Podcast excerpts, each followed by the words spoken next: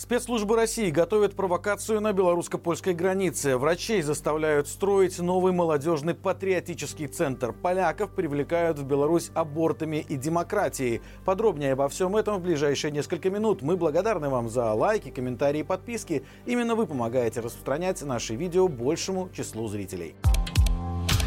Спецслужбы РФ и Беларуси готовят теракт под чужим флагом, чтобы обвинить в нем Украину. Так называемую операцию планируют провести недалеко от белорусско-польской границы. По договоренности ФСБ и КГБ под удар должен попасть стратегический объект именно на белорусской стороне. Как сообщает Украинский центр национального сопротивления, сейчас для теракта рассматривается нефтебаза Брест-Облнефтепродукт, которая находится вблизи населенного пункта Прилуки Брестской области. Объект расположен всего в двух километрах от белорусско-польской границы. Подрыв хотят осуществить осуществить при помощи дрона. По информации от белорусского подполья, в августе этого года подготовкой операции занимались вагнеровцы. Именно они проводили аэроразведку возможных объектов для провокации.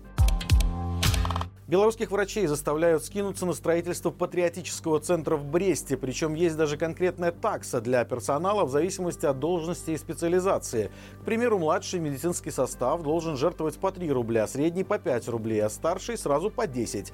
По информации сообщества «Белые халаты» сбор денег добровольно-принудительный, поэтому от медиков требуют написать заявление, в котором они должны изъявить желание внести свой вклад в строительство центра и попросить удержать с них определенную сумму. Напомним, патриотический Детский центр молодежи в Брестской крепости должен стать крупнейшим в Беларуси. Работать он будет круглый год, пропуская через себя по 500 человек ежемесячно. Только на первую очередь возведение центра надо не меньше 13 миллионов евро, но лишних денег в бюджете нет. Ранее появлялась информация, что для удешевления проекта на стройку будут привлекать бесплатную рабочую силу из активистов БРСМ и другой псевдопатриотической молодежи. На границе с Польшей появились новые плакаты, зазывающие поляков в Беларусь. Ранее пользователи заметили билборды, на которых были расписаны основные преимущества нашей страны, по крайней мере, по мнению режима. Это вкусные драники, дешевая стоматология и косметология, а также санатории. Но этого им показалось мало, и теперь на границе стоят еще и билборды, которые, судя по задумке, должны раскрыть европейцам глаза на ситуацию с демократией и традиционными ценностями на Западе. Их заметили в пункте пропуска в Бресте. На одном из них на на трех языках путешественников спрашивают, вы не устали от своей демократии?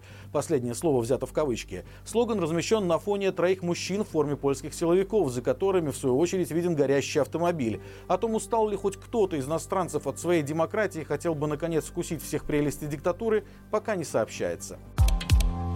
Власти Гродно объяснили, почему из Покровского собора убрали иконы новомучеников. На общественное возмущение ответил телеграм-канал Гродно Media Group, который связан с облисполкомом и известен постоянными публикациями карикатур на оппозицию издевок над войной в Украине. Как оказалось, по мнению пропагандистов, изображения ликов святых должны вызывать положительные эмоции и способствовать правильному этико-нравственному воспитанию. А исчезнувшие иконы содержали, цитирую, недопустимые сцены насилия и вражды. Стоит отметить, что эти иконы вызывали вопросы у белорусских силовиков с момента их появления в храме в 2006 году. На них изображены сцены казни офицерами Красной Армии и советскими чекистами митрополита Киевского Владимира и митрополита Петроградского Вениамина. Недавно за снятие икон новомучеников начала выступать правоправительственная пророссийская антибелорусская активистка Ольга Бондарева. В Гродно десятилетний мальчик устроил повторный налет на один и тот же магазин, причем сделал он это меньше, чем через месяц после ограбления в сентябре.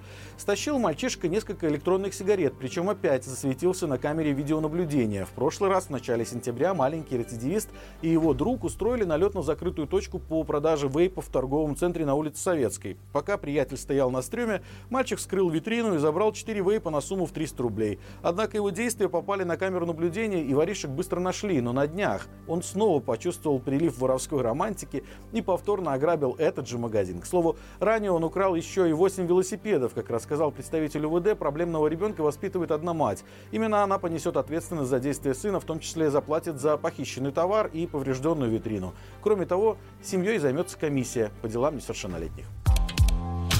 Жители Новой Гуты пожаловались гомельской чиновнице на качество хлеба. Та провела эксперимент на рабочем месте. Виктория Ладутька решила доказать жителям агрогородка, что жалуются они зря.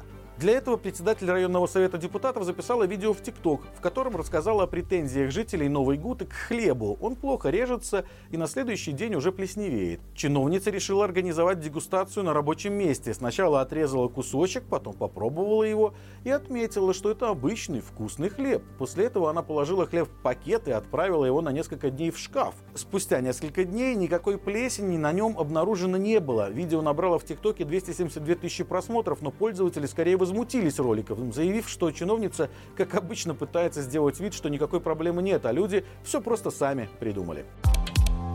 Как всегда по будням у нас выходит рубрика «Горячий комментарий». В новом выпуске обсуждаем бюджет на следующий год, в котором оказались дырки по некоторым позициям. А вот финансирование военных и силовиков, наоборот, увеличено.